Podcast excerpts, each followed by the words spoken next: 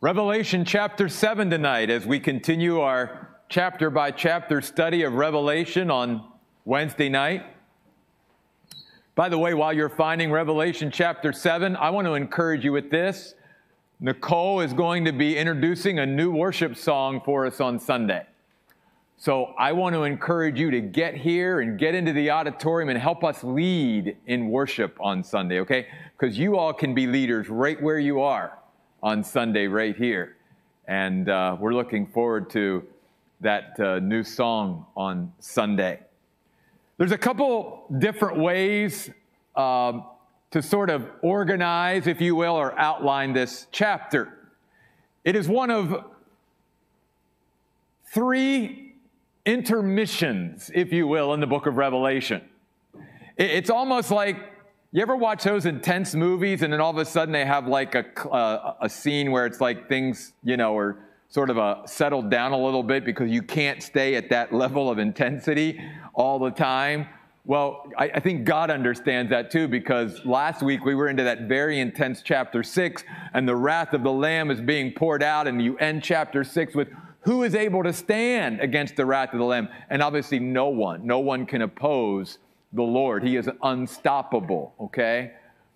But in chapter 7, now we have a pause. It's almost like, okay, we get to catch our breath. And now we're taken to a different scene, okay, in the tribulation period. And I want to just share with you, first of all, a couple different ways you can sort of outline or, or look at this chapter. One way is to see, again, God, which is the primary focus of this book. Let's remember the first few words of this book are it is the revelation of Jesus Christ. And so many Christians, even when they come to the book of Revelation, they primarily study it because they want to know all the details of prophecy and they want to know all the characters involved with end time prophecy and they want to know the days, the times, and the seasons and all these different things. And I'm not saying those things are not important because if they weren't important, God would not include them here, but they are never to be more important than the Lord Jesus Christ. He is the primary figure in the book of Revelation. And any study of the book of Revelation where you and I do not come away from a study of Revelation more in love with Jesus, more in, in admiration of Jesus, more appreciative of Jesus, uh, and all of that, then we've missed the main thing about Revelation. So I say all that to say, I want you to see, first of all, four things, and we'll come back to these, okay? Four things that I see God doing in this chapter. The first thing is God is sealing, okay? God is sealing. He says in verse 3 of chapter 7 Do not damage the earth or the tree or the trees until we have put a seal on the foreheads of the servants of our God. And they were marked, verse 4, with this in heaven. Verse 10, they were shouting out in a loud voice, Salvation belongs to our God. God alone can save. In Isaiah chapter 43, verse 11, God says through the prophet Isaiah to his people, I, I am the Lord. There is no other deliverer or savior but me. God alone can save. So God is sealing here. We'll talk about what that means. God is saving here. Then, if you go down to the end, and this is a great picture, and again, we'll talk more about it. John here is capturing at the end of chapter 7 this awesome throne room scene so that all who come behind John, those who are reading it in John's day, and even those of us who are here today, can catch the wonder of what our future is going to be like with God. Because you and I are going to be in this chapter. And notice what it says about our future with God. First, verse 15 at the end and the one seated on the throne will shelter them. We'll talk more about that in a minute. So God seals, God saves, God shelters, and then finally, verse 17, because the Lamb in the middle of the throne will shepherd them, God shepherds his people. So, one way to approach this is God seals, God saves, God shelters, and God shepherds. Because again, you cannot or should not get into the book of Revelation without seeing more about God and coming to understand Him more and appreciate Him more. Another way you could break this chapter out is in this way. In the first four verses, you're seeing the authentication of the servants of God, because that's what the seal represents. It, it is a confirmation, it is an authentication. It is God saying, They're mine, they're mine. And we'll come back to that in just a minute. Then from verse 5 through verse 10, salvation.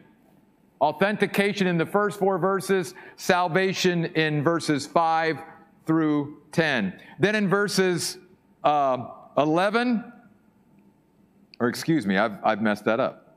From verse 5, excuse me, got to make a correction here, through verse 8 is salvation. Then verse 9 through verse 12 is celebration.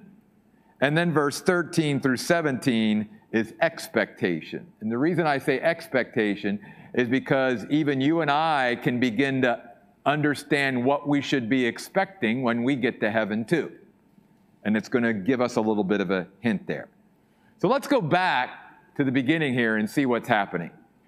Follow along with me. Verse 1 of Revelation 7. After this, I saw four angels standing at the four corners of the earth holding back the four winds of the earth so no wind could blow on the earth, on the sea, or in any tree. Again, we are being reminded the Creator, our God, is the one who's in charge of creation. Creation is, is at His disposal. He is sovereign over His creation and can use it any way He wants to. Then I saw another angel ascending from the east who had the seal of the living God. He shouted out with a loud voice to the four angels who had been given permission to damage the earth and the sea. And again, who gave them permission to do it? God. All of it's coming from God. God is in control of what is going on on earth in the end times. Do not damage the earth or the sea or the trees until we have put a seal on the heads of the servants of our God. God's people, whether you're talking about in this passage or in any part of history, God's people is his treasured possession. We are his. And part of the idea of putting a seal upon his people is again a mark that we belong to him. We are not our own. We have been bought with a price. And so God seals us, He confirms us, He authenticates that we are his. And that's what he's even going to do in the tribulation period. He's going to put his seal on certain servants because they are going to serve him. And I believe part of their service during the tribulation period is they're going to be part of a mighty witnessing evangelistic army that is going to come to know the Lord soon after the tribulation begins and then to filter out into the earth sharing the gospel of Jesus Christ to those who are going to get saved during the tribulation period. Verse 4 Now I heard the number of those who were marked with the seal 144,000 sealed from all the tribes of the people of Israel. God is sealing his people. Now, how do we apply this to our life? Keep your finger in Revelation chapter 7 and go back first with me to the book of Ephesians, to Ephesians chapter 1, verse 13. Many of you probably know this verse by heart, or maybe you know where I'm going with this. Ephesians 1:13 tells us as believers today and when you heard the word of truth, the gospel of your salvation, when you believed in Christ, guess what? You and I were marked with the seal of the promised Holy Spirit. You were marked. You also have been sealed. And the evidence of that seal is the presence of the Holy Spirit in your life. That's why Paul even said to the Romans in Romans 8:16, "The Spirit bears witness with our spirit that we are the children of God." So let me ask all of you a question because I don't want to take it for granted. Obviously between you and the Lord. Are you sealed? Do you know you have been marked do you know you have the Holy Spirit? because that's very, very important. We know, even in the book of Revelation, what a contrast in destiny between those who have the mark of God on them and those who take the mark, the other mark in the book of Revelation, the mark of the beast, which will be given to those after the rapture of the church who are in the tribulation, you see. Now, we're going to find out as we move through the book of Revelation that there are going to be many of God's people who refuse the mark of the beast, and they will be martyred. And we're going to talk more about that tonight. And then if you'll turn back a little bit further to 2 Corinthians chapter 1 verse 22. 2 Corinthians chapter 1 verse 22. Oh, let me start in verse 21. Get the flow. But it is God who establishes us together with you in Christ and who anointed us and who also sealed us, signifying that we belong to him, giving us the Spirit in our hearts as a down payment. So, yes, God marks, if you will, and seals his servants throughout history in some way, identifying that we are his. Today in the church age, it's the presence of the Holy Spirit. That's our mark. That's our seal, if you will. In this time, it's going to be something else. In fact, it says there in verse 3, it's going to be on their foreheads. Does that mean it's going to be visible? Very possible. Very possible. But the thing is, our God marks his own. Now, the seal of God does not mean that God is going to keep us or them from trial and tribulation. As we know, these servants are protected from God's wrath that's being poured out, but not from the wrath of the Antichrist or his followers during the time that they are on earth. That's why many of them are martyred. But what I want to encourage us with is this once God marks you and me and seals us with his Holy Spirit, our victory is secure. Because what is truly of greatest value and worth can never be taken away from us. They can kill our body, but they can never take away our personal relationship with God. In fact, if you go back to Revelation, I want to show you this even from the book of Revelation in a few chapters over. Go with me to chapter 13, verse 7, where we are informed that many of the servants of God during the tribulation period will be allowed by God to suffer martyrdom and at the hands of the Antichrist. Notice Revelation 13 7. The beast was permitted to go to war against the saints. Wow, God's going to allow his people to, to, you know, have to go to war against the beast? Absolutely. And notice what it says God will permit the beast to conquer them. Now, again, not ultimately, only to take their earthly life from them. He was given ruling authority over every tribe, people, language, and nation. And who gave him the beast that authority? God. Okay, so again, God is in complete control. But now go back to chapter 12 and look at verse 11. The same people that are being permitted to suffer under the hand of the beast, notice what it says in chapter 12, verse 11 of Revelation. But they overcame him by the blood of the Lamb and by the word of their testimony. And they did not love their lives so much that they were afraid to die. We talked about that last week how it, it's a challenge to even us today in the church on this side of the tribulation period. That, that God does not want his church to handle opposition from the world by passive flight and running away and isolating ourselves, but by active, strong witness. Even if it means we go to jail, even if it means they do something to us. They take this away, they take that away, even if it means they take away our life. We've got to be strong enough to stand up and be a light for Christ no matter how difficult it gets on earth. Knowing that again, God is always in control. And once you are sealed, then the world, the flesh, the devil, they cannot take away from us anything that is of greater value. That's locked in and loaded for all of eternity. And once we've been sealed by God with the Holy Spirit, we, like them, have overcome all things by the blood of the Lamb and by the word of our testimony. Sealed. See, it's very important.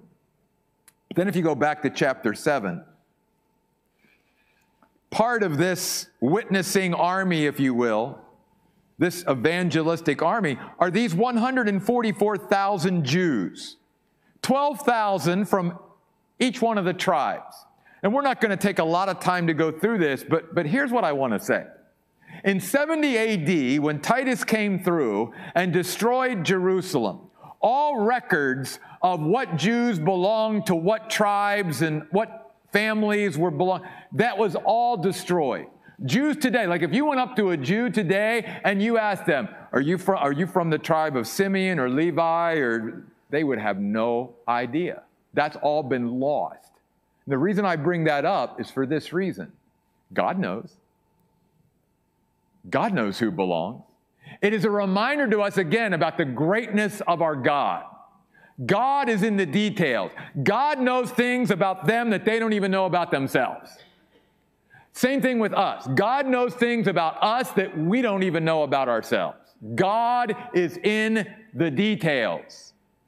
And you can trust him in the, in the greatest details of your life and the most minute details of your life because nothing escapes God. He's got it all figured out and he's got it all within his purview. And there's nothing beyond him. There's nothing beyond his wisdom to be able to handle.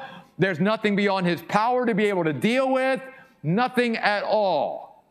And so, this is even a testimony again to just the greatness and to the wisdom and to the omniscience of God, how God is in the details of everything and knows things about every human being that they don't even know about themselves, which is why God says to all of us, Trust me, I know you better than you do yourself. You see. A couple interesting things about this list. First of all, you'll notice in verse 5 that Judah is mentioned first. Though Reuben was Jacob's firstborn, Judah is listed first because the Messiah came from Judah. And they are also listed in a sense here, uh, out of whack a little bit, but they're, they're listed here, and I want to show you how they're listed based upon their mother. So, real quickly, the sons of Leah would be Judah, Reuben, Simeon, verse 7, and Levi, Issachar, and Zebulun. Okay? They're all the sons of Leah.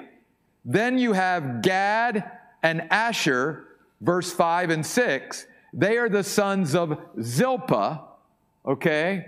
One of the servants who had these two with Jacob. Then you have the one son of Bilhah, the other handmaid or servant of Jacob, Naphtali in verse 6. The reason the other son of Bilhah is not mentioned, Dan, and I'll get to that in a minute, is because Dan was the first tribe in Israel to embrace idolatry. And when Dan, as a tribe, embraced idolatry, God says, You forfeit your right to this. This is a privilege, and you will not be part of this. Same thing with Ephraim, because you'll also notice then in verse 6 that Joseph's son, Manasseh, is listed here. Okay? But his other son, Ephraim, is not mentioned here. Why is one of Joseph's sons, Manasseh, mentioned and Ephraim not? Because Dan was the first tribe to embrace idolatry in Israel. Ephraim was the first tribe to bring idolatry into the nation or land of Israel. And again, for that reason, God said, You forfeit your responsibility and your privilege. And then finally, over in verse 8, are the sons of Rachel, which we're very familiar with Joseph and Benjamin. Now, again, I believe in the context that these 144,000 Jews come to know the Lord early on in the tribulation period as God turns his attention back to Israel in that 70th week of Daniel that Daniel talks about. The church has already been raptured, and now God turns his attention back to Israel. How is he going to then get other Jews to come to know Jesus as their Messiah? By using Jews to do it as witness. But obviously, these Jews aren't just limited to talking to other Jews about the Lord Jesus, they can talk to Gentiles too. And the reason I also lean towards this being a witnessing evangelistic army is because of the context even of chapter 7. Then, if you go past all of these tribes and you come to verse 9, it says, After these things I looked, and here was an enormous crowd that no one could count, made up of persons from every tribe, nation, people, language, standing before the throne and before the Lamb, dressed in, again, long white robes, symbolic of spiritual victory, and palm branches in their hands, a sign of joy on festive occasions. And they were shouting in a loud voice, Salvation belongs to our God and to the one seated on the throne and to the Lamb. But where did this multitude come from? Where did they come from? Look at verse 14. I answered, or I said to him, My Lord, because he asked the question, Where did these people come from?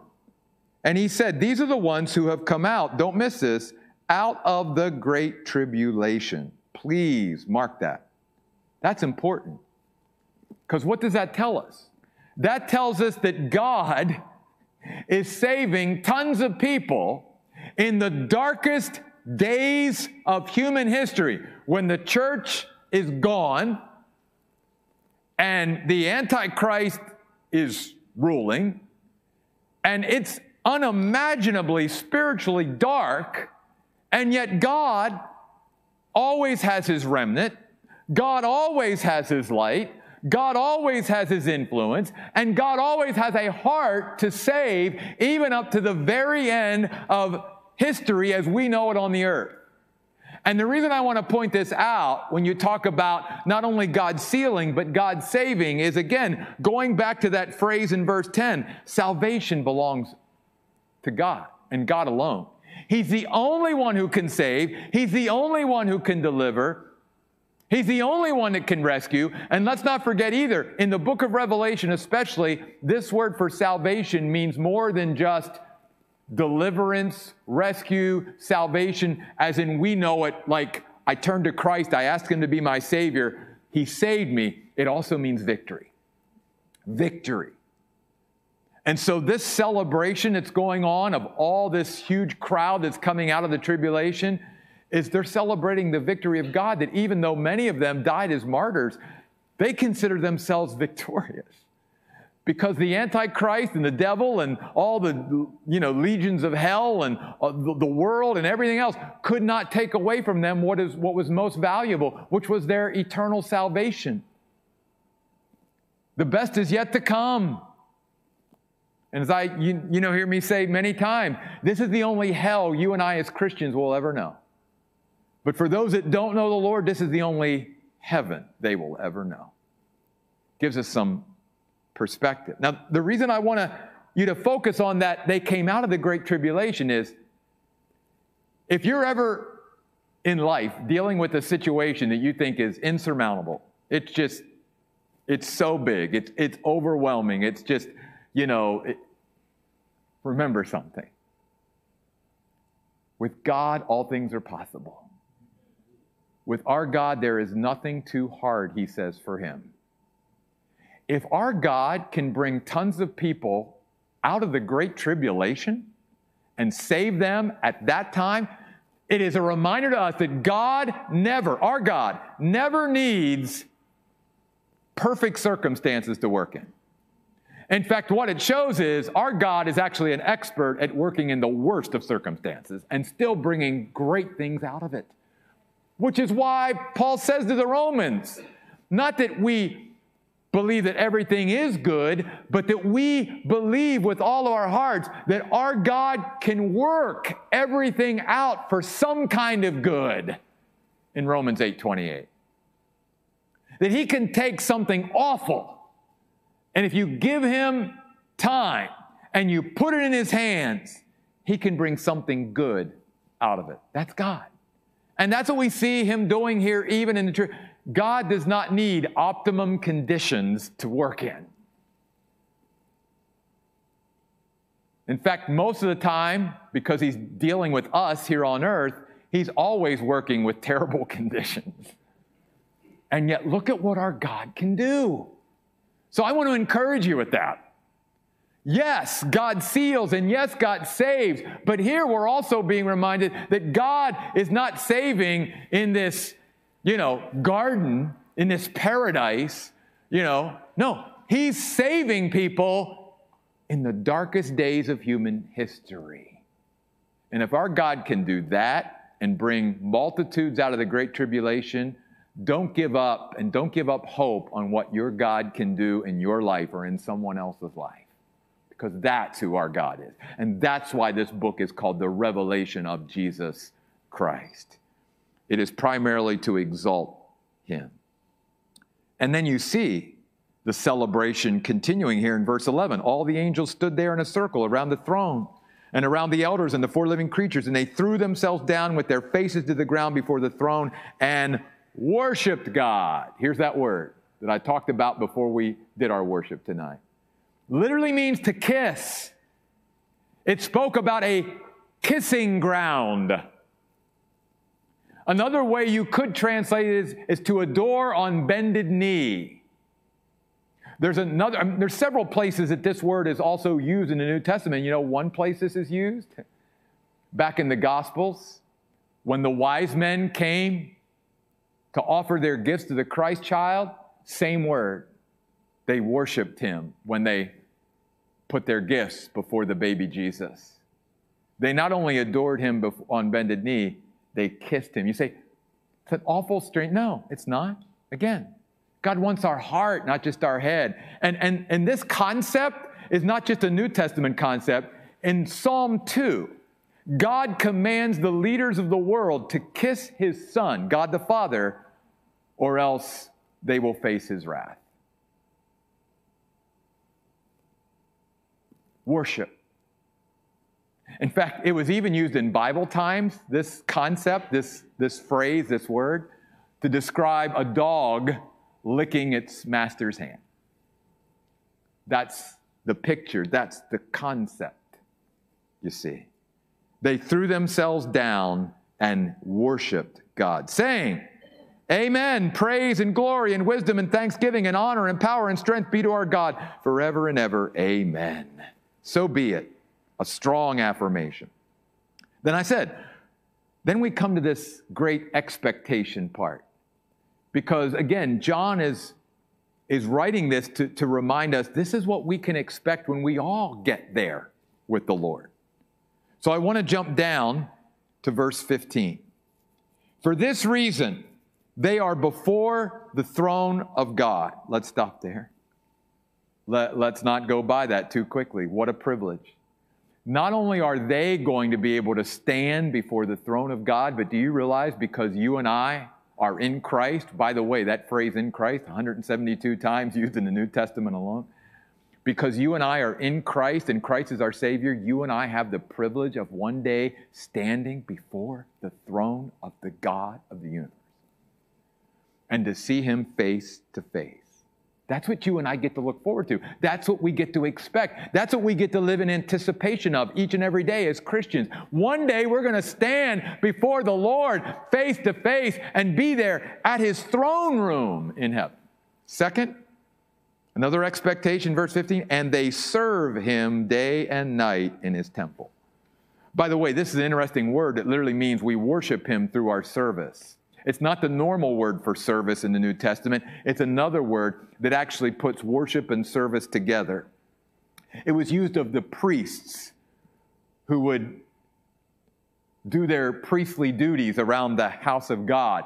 They were serving, but they were worshiping as they served, or they were serving as they were worshiping, however you want to look at it. And, and people, you know, a lot of what are we going to do for all of eternity? Guess what? We're going to serve the Lord. God's going to give us purpose throughout eternity. We're not going to just be up there aimless, like just floating around, like, what do we got to do? No, God's going to give us responsibilities. God's going to give us roles to fill. God's going to allow us to rule and reign with Him in His earthly kingdom and in His everlasting kingdom. We're going to serve. We're going to have purpose forever and ever. There's never going to be a time throughout eternity, no matter how far out you want to go with your head, where it's like, we, ha- we have nothing to do. First of all, we're going to spend the rest of eternity discovering our God who's infinite and never get to the end of him. So that's what we're going to do. But then I love this. Notice what that's what we're going to get to do. Notice what God promises he's going to do for us. And the one seated on his throne, verse 15, will shelter them. It literally means God is going to cover his people with his glory. He's going to share his glory with us. He's going to, in a sense, place his glory over us like a tent or tabernacle, if you will, using the Old Testament. That's what God's going to do. No wonder Paul said to the Romans, For I reckon that the sufferings of this world are not even worthy to be compared with the glory that will be revealed to us one day. Romans 8 18. God's going to share his glory. I mean, I don't know about you, but again, that should just cause us to pause like, wow, he wouldn't have to do that. That's not our glory. And yet we're going to get to share in it forever and ever because he's literally going to cover us with his glory. And then it says, they will never be hungry or be thirsty again. And the sun will not beat down on them nor any burning heat. In other words, God whatever privation, whatever was lacking here on earth, whatever affliction or harm we may have went through down here, that will all be taken away. Because the lamb, notice verse 17, is right smack dab in the middle of it all. See, God's not a God who wants to spend eternity with us, but says, uh, guys, I'm over here in my exclusive penthouse throne room. And, and you all, you're, you're going to be in those slummy apartments way out there, somewhere on the backside of heaven. Because I'm, you know, no. I mean, think about it. God said, no, I'm going to be smack dab right in the middle of all of you. Because I know it sounds crazy, but the joy of heaven for God is going to be us. Not because He needs us, He's perfectly God and could have done without us forever, and that would have been fine for him. We need him, he doesn't need us. But God says, No, I, I want to spend eternity just right in the middle of all of you. Amazing. And shepherd you, our great shepherd.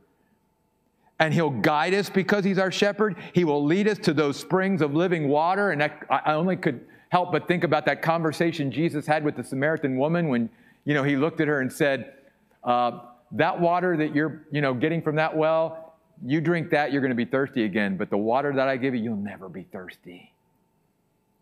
It'll always fulfill and satisfy you at the deepest level. And that's what we get to do. All of our needs, even in eternity, are going to be met in Jesus Christ, our great shepherd. He's going to supply us with a full and rich eternal existence. Everything we're ever going to want or need, He's still our source. He's not only going to shelter us, He's going to shepherd us.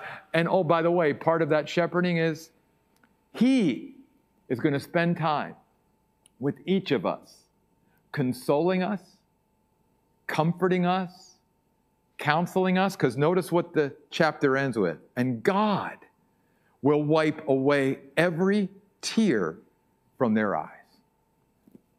First of all, are there going to be tears in heaven? Absolutely, for a time. But notice something God doesn't send some angel or some human being to wipe the tears from his people. God does it himself. God's going to sit down and you say, why will we be shedding tears? It could be for a multiplicity of reasons. And I'm not even going to get into all that. but I think that many, many Christians will be shedding tears when they get to heaven. And yet, the promise of God is I'm going to comfort you. And I'm going to be the one to sit down beside of you as your God and wipe those tears away. And we're going to have some good talks. And we might even have some good cries. But I'm going to be right there with you. My goodness. A God that not only seals us, a God that not only saves, but a God who shelters us, a God who shepherds us, a God who cares so much about us that he shares his glory and will meet all of our need, not only in this life, but in the eternity to come, and even down to the point where he'll take the time himself to console and comfort our broken hearts. What a God. Let's pray. Lord, we thank you tonight for just the glimpses, Lord, that we get into you and the God that you are by studying your word. And Lord, even by spending our time in your presence as we worship you, God. And I pray tonight, Lord, that all of us would just walk away with maybe a renewed appreciation for our Savior and for the salvation that we have for the fact that we've been sealed for all time with the Holy Spirit of God, that we will one day see you shelter us and literally cover us with your glory forever and ever. We will be able to experience you shepherding us, guiding us, and leading us throughout eternity, and taking the time to comfort us and console us, God. You're amazing. And it's all because you want to, not because you have to, not because we deserve it, not because we can earn it, but simply, Lord, because you have such a heart of love for your people. We are your treasured possession, God. Oh, that we could come to grips with that just a little bit more. And oh, that we could turn the reality of being your treasured, treasured possession back on you and begin to love you and adore you with all of our hearts, God. To just have you shape within us a heart of worship, a heart of service, a heart of a life that's just willing to lay ourselves down completely for whatever you want, God, and to make ourselves available to you each and every day. God, I just pray that you would continue to do a work in your people here at the Oasis and those who are watching over live stream, God. And bring us back together on Sunday that we might have another opportunity, if you don't come back for us, God, where we can come together again and just engage in your presence, God. These things we pray in Jesus' name. Amen. Thanks for being here. God bless. We'll see you next week.